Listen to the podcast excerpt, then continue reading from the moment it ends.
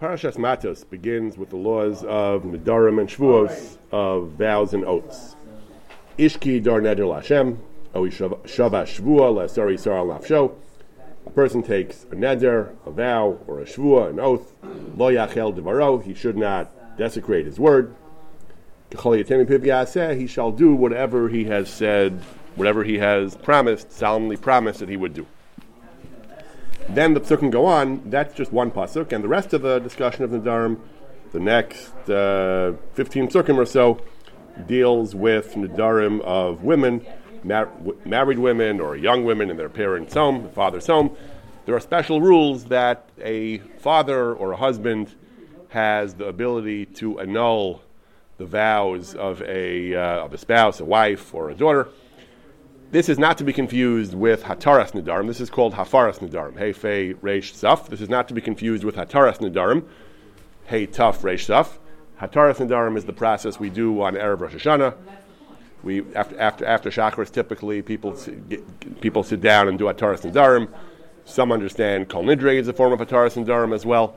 Hataras Nidarim is is is a, is a process by which a Din can annul a neder based on some type of some type of toes, some type of error. Had I known X, I wouldn't have made the neder. Hafaras Nadarim is different. It's a process which does not require a beis din. It, it's done by a single individual, the father or the husband. It does not require any kind of pesach or charata. It's not based on, on an error or any kind of mistake in the neder.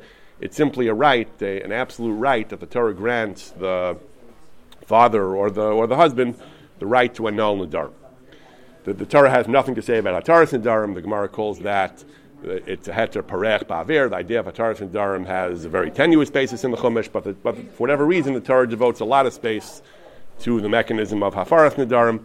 It's Hafaras Nidarim is a theoretical construct. It's virtually unheard of. People rarely take Nidarim today, and I don't know when the last actual case of a Hafara that uh, a husband, a husband or father actually made was. Hataras Nidarim is more practical. We do it on Erev Rosh Hashanah. We do it other times as well. But for whatever reason, the Torah chose to write numerous psukim about Hafaras Nadarim and remain virtually silent about Hataras Nadarim. But in any event, if a neder remains in effect, if you are not, if, if no one is made for it and no one is matir it, then of course the Torah obligates one to keep his word. Lo yachel devaro.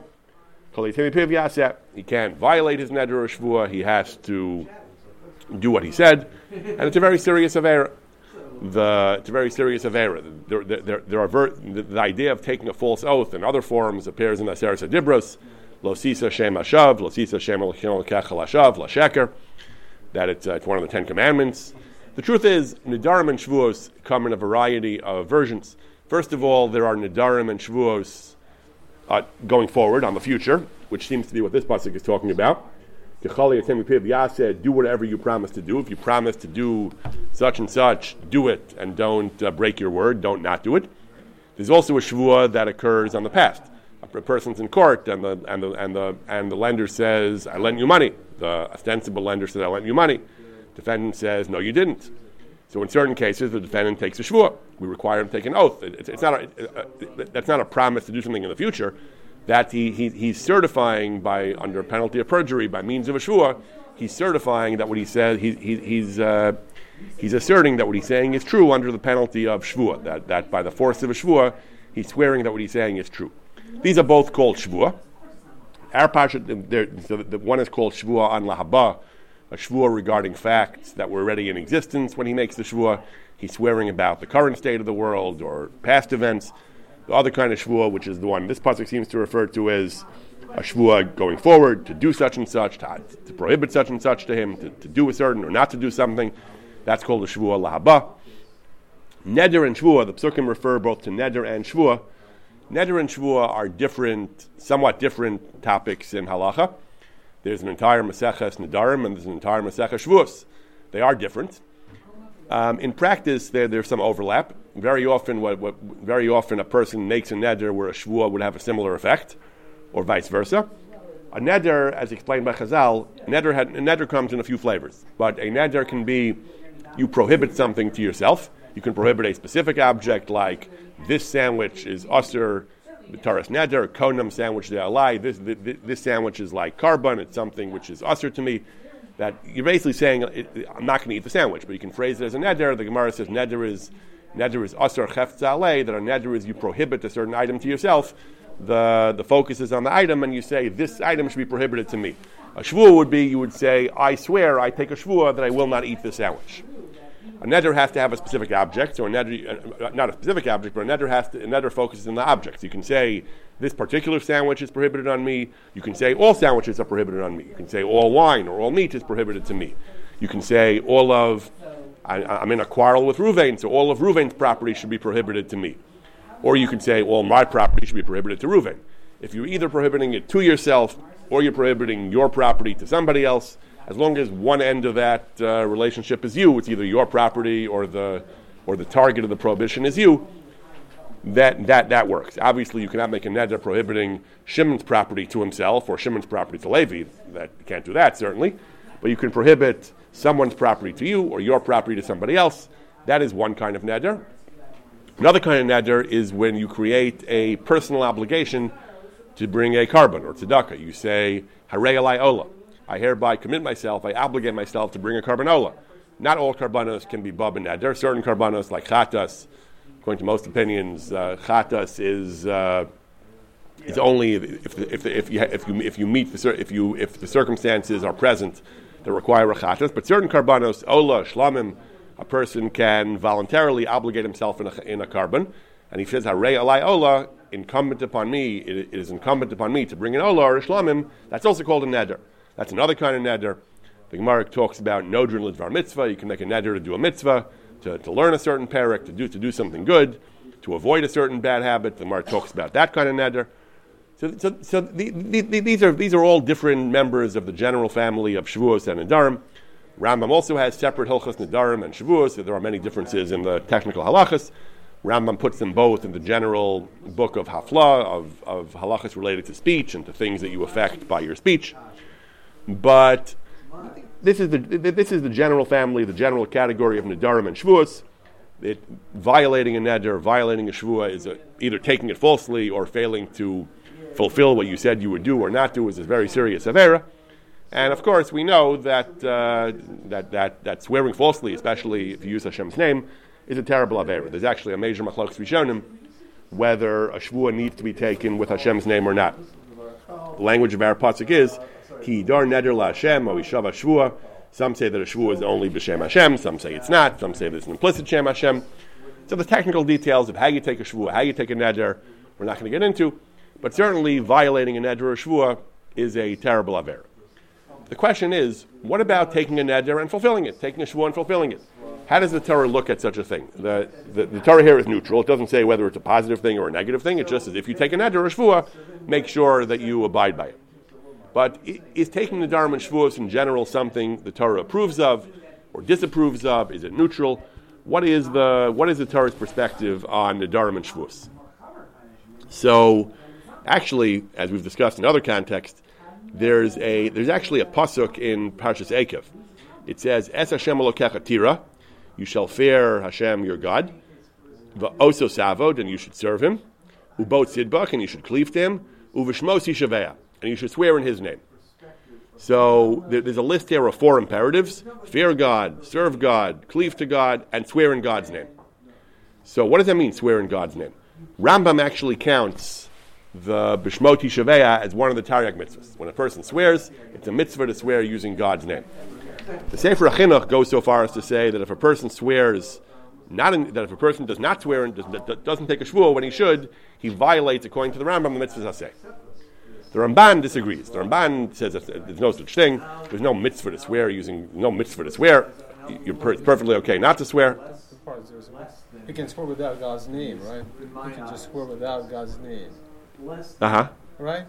What? Is, is a mitzvah to, to, to, when you do swear to use God's name, or is, is a mitzvah to do the whole thing? So, so we'll see. We'll, we'll talk about some of the opinions. So, the Ramban and some of Farshim understand there's no mitzvah to swear with or without God's name. There's no mitzvah. The, when the Torah is telling you B'shmos Yishaveya, it's really a lava b'machlal aseh. The Torah means don't swear in anyone else's name. Only B'shmos only B'shmos Yishaveya. Make sure make sure that your oaths are only taken in God's name, because taking it in anything else's name is uh, is, is, approaching uh, is approaching avodah zarah. Taking in someone else's name is uh, is you, you're, you're, you're, talk, you're talking about avodah zarah. So that, that's how the Ramban understands. That, that that's how some Mepharshim understand. But the implication of the Rambam is not like that. The implication of the Rambam is that it's actually a mitzvah saseh to swear in God's name. Rambam writes, just like a shvua shav or sheker is a lo saseh, so too it's a mitzvah I say to swear someone who's chayav a shvua in Din. It's a mitzvah to swear in God's name. Bishmosi shaveh. The Rambam, the Rambam is not mashma that the Rambam is not mashma that it is a the Rambam is not mashma that, that, that it's a, that, like the Ramban that it's a mitzvah lo saseh. It's really a negative commandment not to swear in God's name. The the the Ramban says eno mitzvah eno mitzvah eno mitzvah. It's an azhara b'shmo bilvad yishaveh v'lo b'shem el acher, not in another God's name. But the Chinuch says that according to the Rambam, that, that according to the Rambam, if someone is, uh, he says, if, according to the Rambam, if someone is supposed to swear and doesn't swear, he's mevatel mitzvah.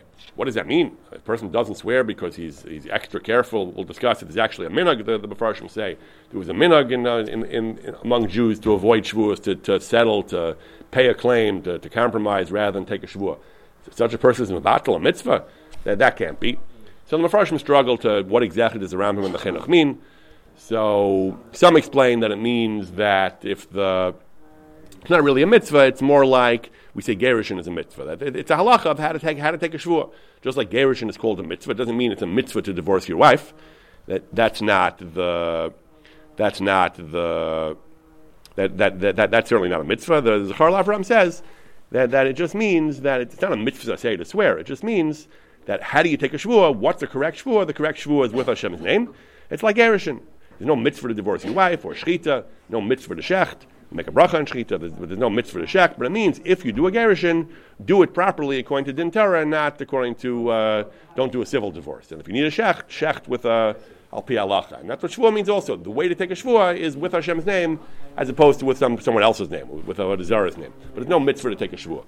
There is one opinion in the Sefer Chel HaMelech who says it actually is a mitzvah. He says it means, the Rambam means, that sometimes in, a person has to swear. Sometimes in, in a court case, Beis Din tells the defendant he has to swear. Not always, but in certain cases, Beis Din says, unlike unlike in an American court where anyone who testifies swears, but before a witness uh, begins to testify, he's sworn in. Halacha doesn't work like that. Witnesses, general witnesses, do not swear. Litigants are the ones who swear.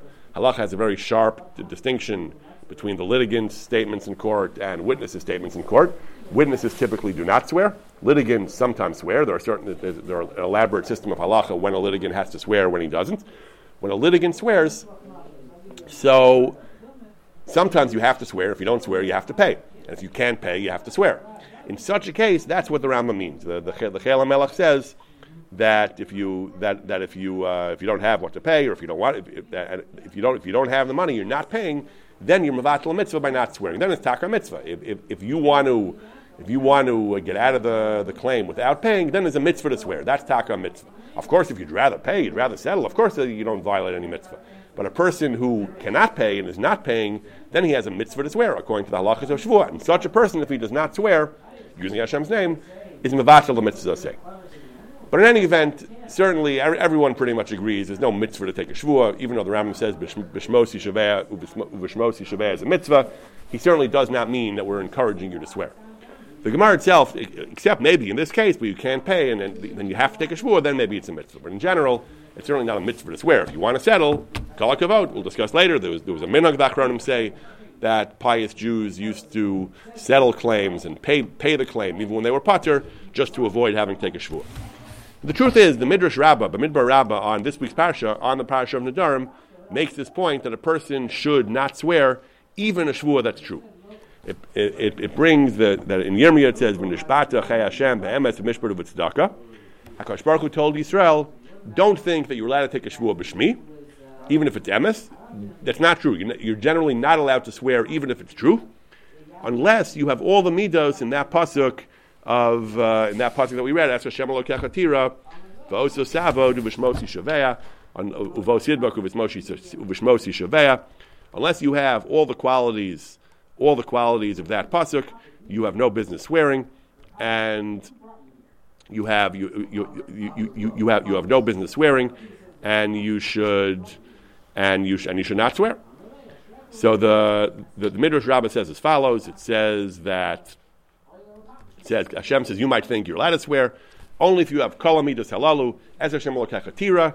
You have to be on the level of piety like those who the Torah calls Yirei Elokim. Who's Yirei Elokim? Avram Avinu. Hashem says Ki Yadati Yirei Elokim Ata and uh, and Atakeda. Iyov. Hashem said Ishtam v'Yashar v'Yirei Elokim. Yosef, Yosef himself said that's Elokim Aniyareh. I guess the Torah wouldn't have recorded it if it had not been true. Unless you're a Yirei Shemayim like these uh, great biblical figures, you can't swear. And so on and so forth. The Midrash says that unless you have all these midos of this pasuk, of Bosidbak, uh, of Oso Savod, unless you have all those great midos, you can, then you can take a shvua. If not, you cannot take a shvua, even if it's emes. And then it brings Maisa B'Yanei Hamelech. Hamelech had 2,000 ayaros, cities, villages. They were all destroyed for the Avera of Shavuos Emes, not because they swore falsely. Even though it was Shavuos Emes, the cities were destroyed because it's wrong to take even a Shavuos Emes. A person would say, uh, I'm going to such and such a place, I swear I'm going there, I'm going to drink this and this in, uh, in this place. They made, they made you know, trivial Shavuos, Shavuos that weren't essential. They, they were Mekayim their Shavuos. Nevertheless, the cities were Nechravu, and man, the lesson we learn, of course, is Mahan Nishra Be'emeskach, if someone swears truthfully and still such a terrible punishment, certainly if someone swears l'sheker, alachas kam of a kam. Rabbi Leo Kalatskin will return to this a little bit later. Rabbi Leo Kalatskin says, why is it wrong to swear a shvuas emes? He says, of course, in principle, a shvuas emes is not wrong. But the, the point is, it's, it's dangerous. You're playing with fire. Someone who, who, who is, who's hurgal, who's accustomed to taking a shvuas emes, will wind up, unless he has tremendous, tremendous Yiras Shamayim and these other great midos, will very likely end up taking a Shavuos Sheker, and that's why it's a terrible Avera to take even a Shavuos Emes because it's just too, it's a slippery slope, it's too easy to end up taking a Shavuos Sheker. There are various Gemaras that discuss whether taking a Neder or a Shavua is good or not good. The Gemara in Nedarim on Daf Tes, the Gemara brings a Brisa. Pasuk Kohela says, Tov asher lo tidar, masher tidar v'lo tishalim. Better that you should not make a Neder at all than that you should make a neder and not fulfill the neder, not, not pay the neder. That seems to be obvious, and then not much of a chiddush. I mean, obviously, not taking a neder is not as bad as violating a neder. So the shita of Rabbi Meir is that the pasuk the pasuk means more than it says. It really means tov mizeh mizeh she'en neder koliker. That the not just is not taking a neder better than taking it and violating it. Taking a neder is even preferable to taking it and fulfilling it. It's better not to take a neder at all, even though the pasuk doesn't seem to say that. But you read the pasuk differently. It's actually better not to take a neder than to take one, even if you fulfill it. Again, presumably for the same reason. It's too dangerous. Taking a neder can you, you, dodge the bullet. You fulfilled it. But if someone takes Nadarim, presumably he may sometimes not fulfill it. So a better, a better practice, a better policy is not taking Nadarim at all. Rabbi Yehuda says, Tov mizeh mizeh no dir No, the pasuk means what it says. Tov asher lo tidar is only better than asher tidar v'lo tishalim. Not taking nedarim is only preferable to taking nedarim and not fulfilling them. But if you do fulfill them, that's the best. That's the ideal. It is good to make nadarim Again, the neder in this context is talking about mishalim. Pres- presumably, it means not a neder to prohibit things to yourself. Presumably, it means a neder of a korban or a neder for tzedakah. It's actually preferable to do that rather than not to make neder at all. If, if you have confidence, if you're going to fulfill the neder, it's actually better to make a neder than to than to not make a neder. That's so it's machlokas tanaim whether making nedarim pledges pledges that are binding with neder. We typically say when we make a pledge, mishaberach or Bavor Shaploni Yitain Bli Neder, uh, Tzedakah, Matanel, Beis We typically say Bli Neder because we, we, we definitely have a healthy fare, an appropriate fare from the Durham. We typically say Bli Neder. But that's really the machlokas here. Rameh Rabbi Yehuda. Is it better if a person is reasonably sure that he will fulfill his neder, Or is it better to say with a neder and fulfill it, or better not to make a neder? Rabbi, Yehuda, Rabbi Meir says better not to make a neder. Rabbi Yehuda says better to make a neder. There's another Gemara on Daf Chaf Beis. Gemara brings a Braisa. Rabbi Nassan Omer Hanoder kilu bana bama. Someone makes a neder. It's as though he built a bama. A bama is a is an altar other than the official central one in the base of Mikdash or the Mishkan. So the the the, the noder is kilu bana bama. Hamakaimo, someone who allows the neder to stand and doesn't attempt to to uh, annul it with hataras and darim, kilo of korban. He compounded the isser by bringing a korban on the bama. So, so making a neder is, is an avera and allowing the neder to stand is a compounded avera. What's the Avera of building a Bama? What do we mean by Bama? So we have in Machlokes Rishonim. We have some Rishonim say, Rashi says that, that, that um, means a Bama for Avodah Zarah. That, uh, that an altar, private altars were often built for private gods, for Avodah Zarah. So Rashi says that the, the, the, the, analogy, the Chomer of the Savera, the Gemara is comparing it to Avodah Zarah. The Yerushalmi is like that. The, the says, uh, what do you mean? You're comparing it to Avodah Zarah? Avodah Zarah is Beskila. Avodah Zarah is uh, it's such a terrible offense. It's, it's even punishable by, by stoning to death. And you're comparing it to Nadarim? So the Gemara says, yeah, in a certain sense it's comparable. Kalash kalash shemeil liyitzro kilovet Avodah Zarah. Anyone who gives in to his evil inclination, it's tantamount to idolatry. So the Yerushalmi clearly says that the issue of Nadarim, Nadarim had, and on some level, in some sense, the, the Avera of making Nadarim is analogous to idol worship.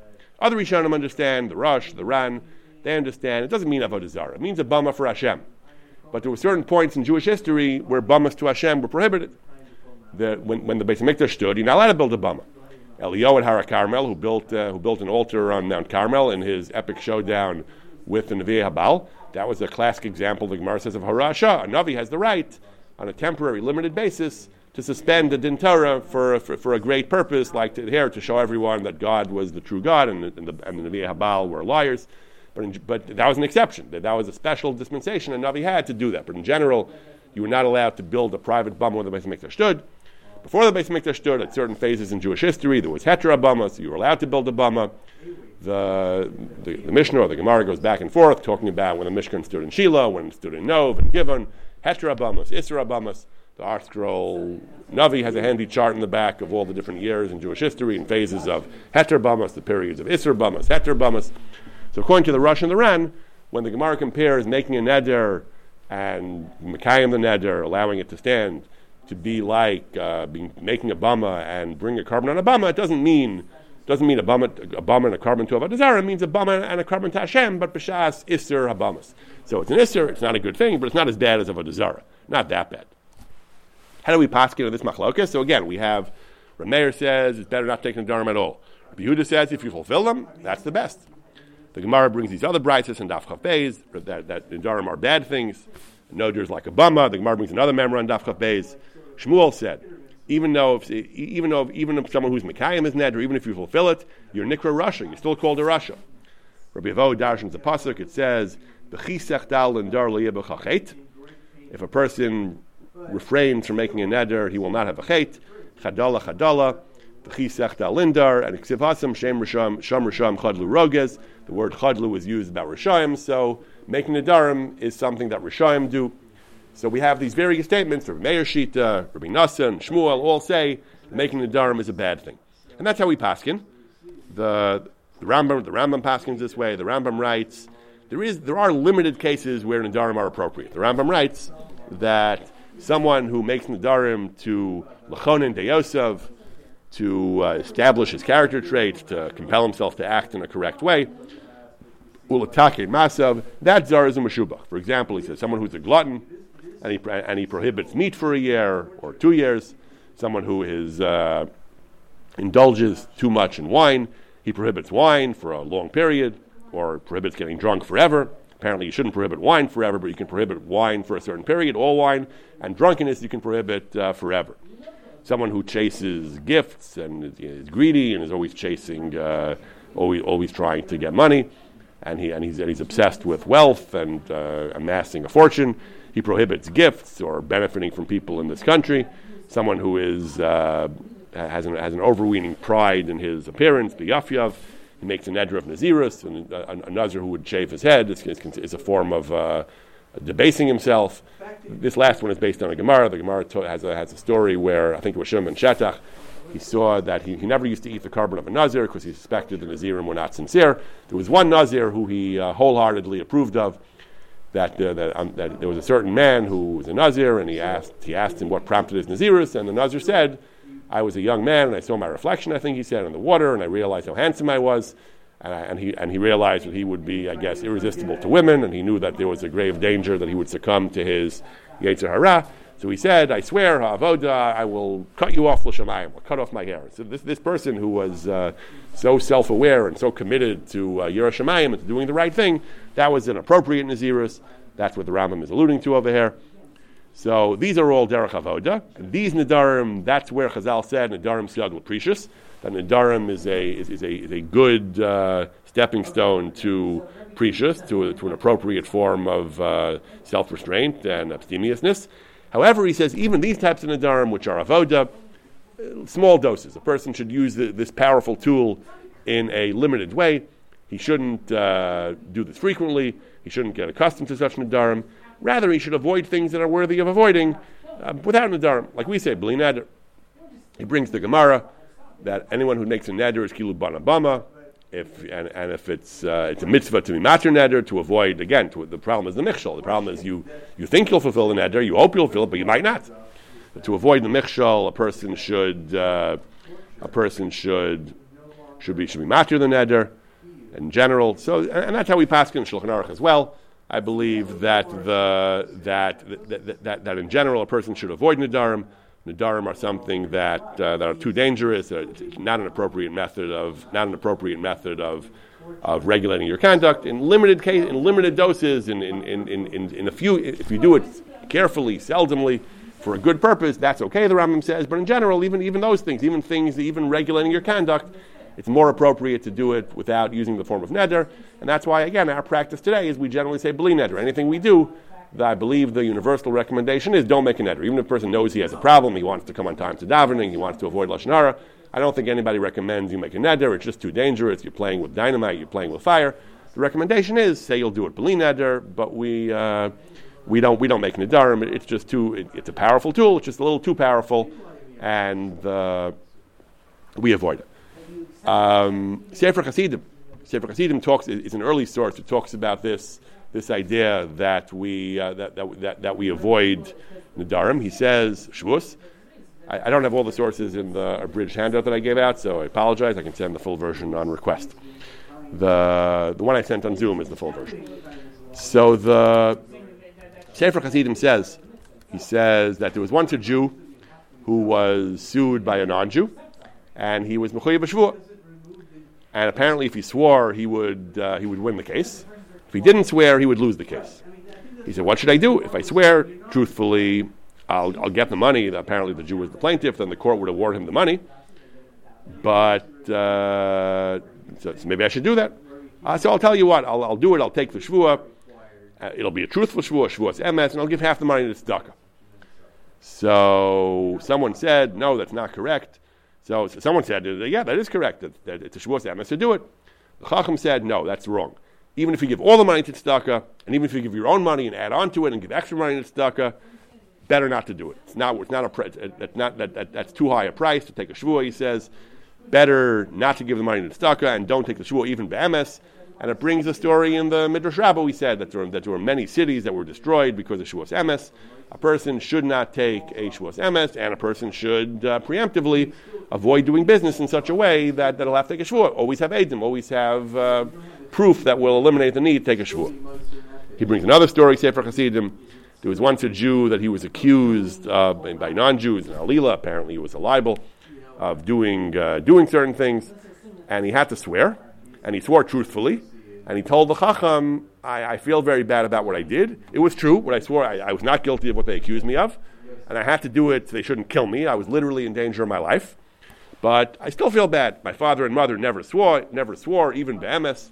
So the Chacham said, if you want a kapara, what should you do? Accept upon yourself that you should never say the Shem Shemayim, not be'emes, not, not even when it's true, not not not bechinam, not not in any uh, not in any language like people say Yazreni Hashem. We say Be'ezras Hashem, Yirtza Hashem. Don't use it. Don't use Hashem's name. You shouldn't say that unless you read a pasuk. He says, even if you have, uh, we know in the time of Rus they used to say uh, Hashem Machem, and uh, and they used to use Hashem's name in greetings. Don't do that as a form of kapara. It's interesting he thinks he needs a kapara. It was literally pikuach nefesh, and it was a shvuas emes. Surely a shvuas emes is mutter makkah pikuach nefesh. Nevertheless, there, there, was some element. There, maybe, maybe, he wanted to make sure. Maybe it wasn't so much about kapara in the sense of in the sense of uh, atonement. Maybe it was more kapara in the sense that he had to, since he might have suffered in his uh, in his in his fear of shua, he might have been now a little more casual about shua. So he had to reinstate his healthy fear of shua to avoid saying Hashem's name in all forms. You have to take a neder never to use Hashem's name. I, I, I, I don't think so. Um, so it's a person. So, so uh, both these stories indicate a person should be very careful never to swear, never to swear, even emes. It's based on the Midrash Rabbah, and that's the that's the idea of the Sefer Chasid. The in, in terms of the poskim, in terms of the the, the, the regular poskim, one of the first to discuss this issue is the Chatam Sofer. The Chatam Sofer was asked by, by another Rav, Minah Milsa, where does this come from? He says. In his time, it was common that people did not take Shavuos, even for Emes. People, pious people, would do anything they could to avoid taking a Shavuot. Ragil al Shonenu. People say even a Shavuos Emes is Navera. Therefore, people avoid swearing, even Shavuos Emes. Again, the Rambam says that Bishmos Yishaveh is a mitzvah, and if you don't swear, you're Mavat a mitzvah. But of course, as we explained, it doesn't mean if you settle the case and the plaintiff accepts the, the compromise you offer that you're violating a mitzvah. That, that, that just doesn't make sense. What people did was they would offer to pay substantial amounts of money, b'chol ma'dafshar, anything in order to avoid taking a shvuah, even emes. So where does this attitude come from? Where did Chazal ever say? Chazal are full of halachas about shvuahs. The poskim, you learn Shulchan Aruch and Mishpat, you learn the Shach. Poskim are full of discussions of shvuahs. Shvuahs are shvuahs happen right and left. So where did, where did this idea come from that people will do anything to avoid taking a shvuah? Where does this come from? So it's true. We, we have the Gemara about the, the thousand cities he brings of Yanei Melech, and they were all destroyed for Shavuos Emes. Where does that come from? Where, where, where does it come from in Psukim? What's the makar for this? What's the basis for this whole for this whole attitude? So the Chassam Sofer says, "Nemanim aleinu divrei Chazal." We have faith and confidence in Chazal that anything they said is true, but there has to be a source in Psukim. And he goes on. He has a he has a tshuva discussing various various Psukim, various statements of Chazal, looking for a source for this idea that the that the, that even Shavuos Emes is, is considered a, a it's considered an avera. He ends the tshuva by saying that he ends the tshuva by saying that, that, this is the minhag. He brings rayas. This is a, this is a correct idea. That people would even for, people should even forfeit some amount of money rather than taking a shvua.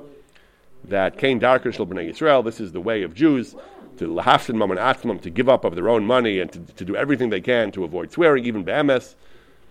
Um, minhag Yisrael Torah. He says this minhag is Torah, even though it's not an actual halacha in Shulchan Aruch. It's minhag Yisrael Torah be'ein laharher, and you should not second guess it. This is the this is a, a correct and appropriate minhag to do anything you, you can, even even in paying and even giving up your money to avoid taking a shvua, even a shvua emes. Rabbi Leo Kalatskin, we mentioned earlier, Rabbi Leo Kalatskin is uh, going on the Midrash Rabbah. He says if that's what the Midrash, said the, Makar is Midrash Rabbah. The Makar is this Midrash that says you might think uh, Hashem tells the Jews don't think it's mutter to swear it's not mutter unless you're a person of, of such, uh, of such um, superior piety, superlative piety like Avram and Iyov and Yosef and so on. You have such Yiras Shamayim, you shouldn't swear. And again, the reason is because even if in this case it was emes, once a person gets used to swearing, it, it, there, there can be a mechshel. He can end up, he can end up swearing l'sheker.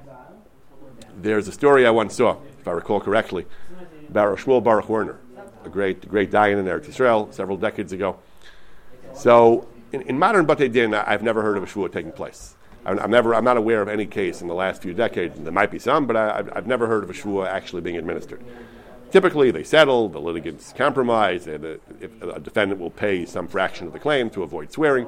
It's unheard of, it's virtually unheard of for anyone to take a shvuah. Again, we saw in the Chassam Sofer's time already, it was, uh, there was a minute not to do it. And the Midrashim, there are sources in Midrash for it, and so on. Shvuah is a, very, very dangerous and, and, and scary thing, and, and, and, and there is a uh, there is an appropriate custom to avoid shvuahs at almost any cost. But they tell the story about Shmuel Baruch Werner that I think I saw this in introduction to a Sefer Zikaron of his Torah or Torah in honor of him. They tell the story that his Din once heard it in Torah, and halacha was Al the defendant was chayav shvuah. So they told the defendant, you, you, you, really shouldn't swear. It's a terrible thing. Even Shavuos Emes, you should avoid it. You should settle settle with the plaintiff to avoid swearing. Pay him some, some percent of his claim to avoid swearing. He said, nope, it's my right to swear. I'll pay I insist on my rights. I'm, I'm, I'm not liable to pay this money, and I don't want to pay. and I'm, I'm going to take the shvuah. They told him he really shouldn't. It's not a good idea. He said, nope, that's my right, and I want to take the shvuah. They said, okay, if you want to take a shvuah, we'll administer a shvuah. So they set a date for the further shvuah. They would come back at, a, at an appointed time. He would take the shvuah. He came back. He said, I'm ready to swear. They tried again to dissuade him. They said, you really should reconsider this. A shvuah is a, uh, a, is a very uh, dangerous thing. He said, nope, it's my right. It's emes. I want to take the shvuah. He took the shvuah. He left the Din. He was hit by a car and he died. And the, during the shiva, the the children, I think, of the of, of this man came to Rav Werner and begged him mechila for. I'm not sure. I, I, never. I was never sure if the implication of the story was that they felt they had been disrespectful to him, and that's why he died because they had disobeyed his recommendation, or if they thought that they died because of Shua Sheker or even Shuas Emes, like the thousand, two thousand cities, thousand cities of Yanei Melech. I'm not sure why they were coming to ask Rav Werner for mechila, but I guess he was. I guess they were scared of him. He was the one who was. Uh, they thought he cursed him somehow. I'm not sure. But in any event, uh, that, that is, uh, that, as far as I know, that is the last recorded case of Shvua, of which I'm aware several decades ago. Maybe I guess you see stories like that, you understand why, uh, you understand why we're, um, we, you know, we, are not, we're not going to encourage Shvuos bisman But the, but in any event, Shvuos are very uncommon today. Shvuos are virtually unheard of today. And, uh, and as we said, and as we said, the, the, the reason is because Rabbi Leo Klatskin says because even if your shvuah is emes, if a person becomes accustomed to shvuahs, he will he will often wind up, he very likely he'll wind up taking a shvuah sheker, and that's an unthinkable thing. There is a very interesting machlokus between poskim of the 19th century. Again, this is when the Chasam Sofer wrote about this minhag. Poskim in the later 19th century had a major argument. Let's say someone is representing par- a partnership in, in court or based in. Someone is representing a business and. If he doesn't take the shvur, he'll lose the case. There'll be financial consequences, and the business will have to pay. So he says, pious Jews don't swear. It, I don't want to swear. It's, it's, uh, it's uh, himself who recommends against it. Med, Midrash recommends against it. The other partner says, look, it's nice that you want to have uh, a chumrah like this. I'm not willing to lose money for, for this minhag. And if you want to do this, you pay out of your own pocket. You can't pay out of the shutfus money for this. If, you, if, you, if, you, if you're going to cost our business money, you have to eat that cost because I, I, don't authorize this. In general, if a shutuf is negligent or reckless or deviates from best practices, he's chayav.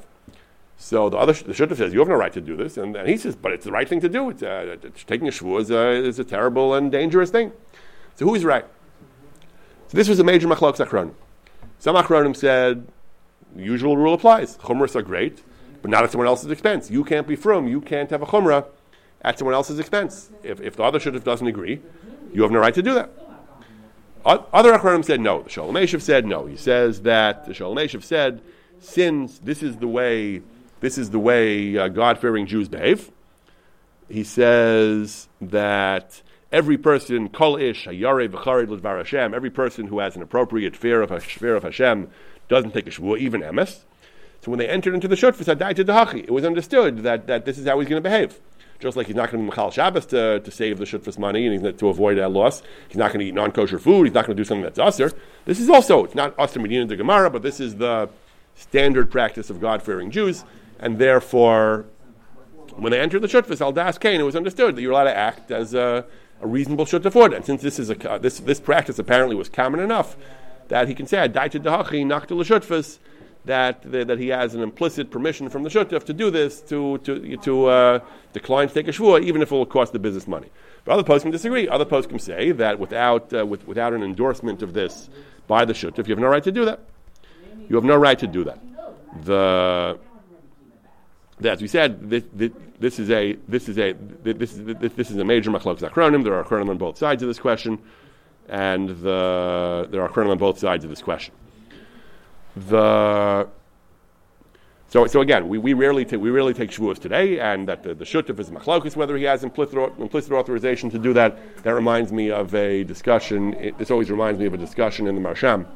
Maharsham deals with the question.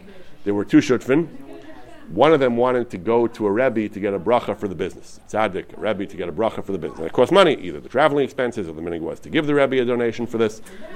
The other Shutuf said, uh, you know, I don't agree. The, the other Shutuf did, not sign off on this. Does he have the right to do that? He can pay out of his own pocket, obviously, if he wants, but if, does he have the right to take partnership assets for this? So the Maharsham says, it really depends. If this is standard routine custom in this area, then again, the shutfis, you enter into the shutfis, a daitadachi, that you're going to do things that normal people in this community do. If, it's, if that's not the case, if this is not the universal practice, if, if some people do not have this practice, particularly says if the other shutuf is someone who is a misnaged to this tzaddik, to the idea of tzaddikim in general, to going to them for this kind of assistance, then you have no right to do it. That it all depends on what the assumption was going into the shutfis. So when it comes to swearing, we have this machlokis whether we have this machlokis whether. Uh, whether we have an assumption of a diet daita dahachi that when they enter into the shutfis, each shutuf grants, unless specified otherwise, each shutuf grants the other shutuf tacit permission to, to do this, to to to, uh, to exercise this, this this level of piety, even at the expense of the shutfis or not. The Sharideya has another twist on this question. The Sharideya says that. Um, that he says, on the one hand, you can say like the Shoel U'Meshiv, why should he have to swear? Because even Al Hamas is uh, Olam Nimnaim. This is generally something people abstain from. So why would you think a shutuf again? Shutuf like the shalom he says one could argue that a shutuf has to do whatever is normal and customary. And if this is not normal and customary because it's considered uh, an avera, then why would you assume he has to do it? Then he turns around and says yesh lamar that he should do it because the mechuyev lishava shlo hafshin moses shutfus b'taras mitzvah the shavas aveda. Shavas is a mitzvah. He says a, it, even if you're, you're not a shutuf, if you can help somebody else avoid a loss, you have to do that. Now it's true we don't do Hashavas Aveda when when when that would entail violating a mitzvah, not deraisa, not even drabanan. If you see a, a muktzah item on Shabbos, somebody lost muktzah property, lost his wallet, and you're walking in the street on Shabbos, you find a wallet, even if there's an eruv, you don't pick it up. The, the wallet's muktzah, and the, the mitzvah Hashavas Aveda does not override even an Isser drabanan. But the Sharideya is saying apparently, good, a real mitzvah drabanan, something that's black and white asr medina de Gemara, then yes, Shabbos Aveda doesn't override doesn't override the a, a, a, black and white mitzvah. But here, there's no halach and shulchan aruch about this. There's, there's, no Gemara that explicitly says you're not allowed to do it. We have midrashim that recommend against it. The midrash does say iyatz The, the midrash's language does say that you are that you are uh, einatem rashai lishava. But you can't take that at face value. You can't say literally not allowed to. Again, the whole Shulchan Aruch, the whole Mishnah and Gemara and Shulchan Aruch is full of Shavuos. Shavuos, Shavuos Hesed, Shavuos Moed Mikta, Shavuos Eid Echad, Shavuos Apikadon, Shavuos Eidos. There's, full of Shavuos all over the Torah. You can't learn is there's a real isser not to do it. It's a, it's a good practice. It's a minhag and it's a highly recommended. So that's a real question. If, if a person wants to do Hashavas Aved, has to do a mitzvah Hashavas Aved, a mitzvah deraisa. And Omid Kenegdo, Hashavas Aved would entail something which is not an Isser Deraisa, not an Isra Rabbanan. It's a strong recommendation of Chazal. It's a very strong recommendation, a minhag not to do it. Uh, is that a good reason not to do a Shavuos Aveda? Shavuos Aveda is a mitzvah deraisa. Would you really say because of my my praiseworthy conduct I should avoid a Shavuos Aveda? That seems to be the the, the Shardeya's issue. That, uh, that that seems to be his issue. That just because you have, it's true, it's a highly recommended midas chasidus, a highly recommended best practice. But is that really sufficient reason not to do a Shavuos Aveda? So that's a very interesting argument. Not all poskim seem to agree with it, but that's a very interesting argument. I mentioned uh, just one final note. I mentioned earlier, briefly, I think, that Ashkenazim in particular have this great fear of Shavuot. Among Sfardim, less so. Sfardim, we find in the Sifrei, Sifrei uh, Shelos and Shuvas for hundreds of years ago, Sfardim used to actually use Shavuos pretty, pretty frequently, even in, even in business.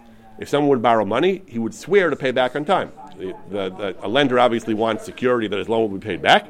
Sometimes they took collateral, sometimes they took liens, sometimes they, they did a shvur. They, they, they, would, they would swear or they would write into the loan documents that the, the borrower swears they'll pay back on time. Other kinds of contracts, they would write shvuos that the, that the parties would live up to their obligations. Ashkenazim would never do such a thing. That we have such a certainly, but in the last few, few centuries, Ashkenazim have this uh, healthy fear of shvuos. But Sfardim frequently wrote shvuos into their business contracts. There are, there are many shuvas in the Achronim discussing questions like this. The halacha is Safek Mammon Lakula, Mechorel of Haraya. That when there's an argument between a plaintiff and a defendant, and the defendant is Muchzuk, so the defendant wins because of even if even if it's a we don't know that we don't know who's telling the truth, we don't know what, what the facts are. But misafek we say we're not motzi mammon misafek. Misafek the defendant wins. So there's a major debate in the Achronim, in the Sephardic Achronim, what happens if, as was common in their culture, the defendant had sworn to pay back on time. Now it's not just a suffix moment, it's a suffix shvur. If it's uh, if, if, if, if, it's a shiloh of let's say for example it's, a, it's unclear, it's a, it depends on its night, it's unclear if conditions were satisfied. He himself might not know the answer, and it's a suffix shvur. So there's a major debate in the poskim whether we say suffix shvur lahachmer. That makes a lot of sense. The counter argument is that when you make a shvua in a when you make a shvua in a civil context, you mean that insofar as the laws of Choshen Mishpat obligate me to pay, I will pay. But uh, if, if the law, if the rule is how much if the rule is that I'm the mukzik, so I win, my shvua never covers that case. The same way the, the Achronim point out, how, how come you're ever how come you're ever allowed to keep money if you're when you're the mukzik? Safek gezel, gezel's an issa deraisa. So you should be to give it back because of Safek gezel. Achronim give various terutzim, but one of the approaches they take is that the, the, the of Gezel hinges on the, the laws of Dinei Mamonis. Gezel only applies when, according to the laws of Mamonis, you're supposed to, you're supposed to pay. If according to the laws of Dinei Mamonis, the law of Muchzuk, you're entitled to keep it, there's no Isser of Gezel. So some Achronim said a similar svar, as I recall, about Shvuah. When you make a Shvuah on a, on a matter of money, the shvua means if, according to the laws of, of, of procedure and based on Amachayiv, I swear I'll fulfill it. But if, according to the laws of Safek, I'm not Machayiv, then there's no shvua. But in any event, it was common, Svardim took shvuas, even for questions of money. Another context in which Svardim took shvuas, and some still do apparently, is at weddings. So we know Ashkenazim have the Cherem Gershom, the Cherem against polygamy, the Cherem against unilateral divorce. Sfardim were not always Makabal Cherem. Not all Sephardic communities were Makabal Cherem. Some were, some were not. So in places that were not makabel v'cherim, they, they also often agreed that these were good ideas to restrict the husband's freedom to take a second wife and so on. Some communities enacted local charamim, local takanas to the same effect, uh, more or less the same effect, that, they, that, that the husband, husbands are prohibited to marry second wives and so on. In some communities, this was a pers- left to, as a personal undertaking by the chassan. The chassan at the wedding would frequently swear, he would commit himself and he would swear I won't marry a second wife. I won't divorce you unilaterally. I'll treat you properly. I won't force you to move away without your permission. So the chasanim would often take shvuos at the wedding that they would uh, that, that they would treat the wife in, in, in, in, certain ways in certain ways that were favorable to her. And this was an ancient tradition going back hundreds of years, 800 years to the time of the Rishonim, that in some Sephardic communities they used to they used to take such shvuos at the time of the wedding. I, I, I, once heard I once heard from a distinguished uh, Sephardic posik in Dayan, who also was well connected in the Ashkenazi world. if, I, this is years ago, but as I, rec- as I recall what he said, Rabbi, Rabbi Chacham Asher Hatchuel of Brooklyn, he said, I believe he said he once asked Rabbi Yashiv to Masader Kedushin at uh, son or grandson's wedding. Rabbi Yashiv told him on two conditions. One of them is no shvuot. We're not doing any shvuos if I'm Masader Kedushin. And the other one was no guzmaot. Some Sephardic communities, exaggeration, some Sephardic communities, we have pretty standard ksuvas among in Ashkenaz, but some Sephardim had them had them minhag again, going back for a long time, to write uh, wildly exaggerated sums, fortunes into the ksuva. It was meant as a, as a form of a kind of flowery form of respect for the other side. They didn't actually mean to mechay themselves that much money. The, the halacha says clearly that these are understood to be just uh, just exaggerations, but that was a custom some Sfardim had. Rav Yashiv, as, a, as an old school uh, Lithuanian, said nothing doing. We're not doing shvuos and we're not doing guzmos.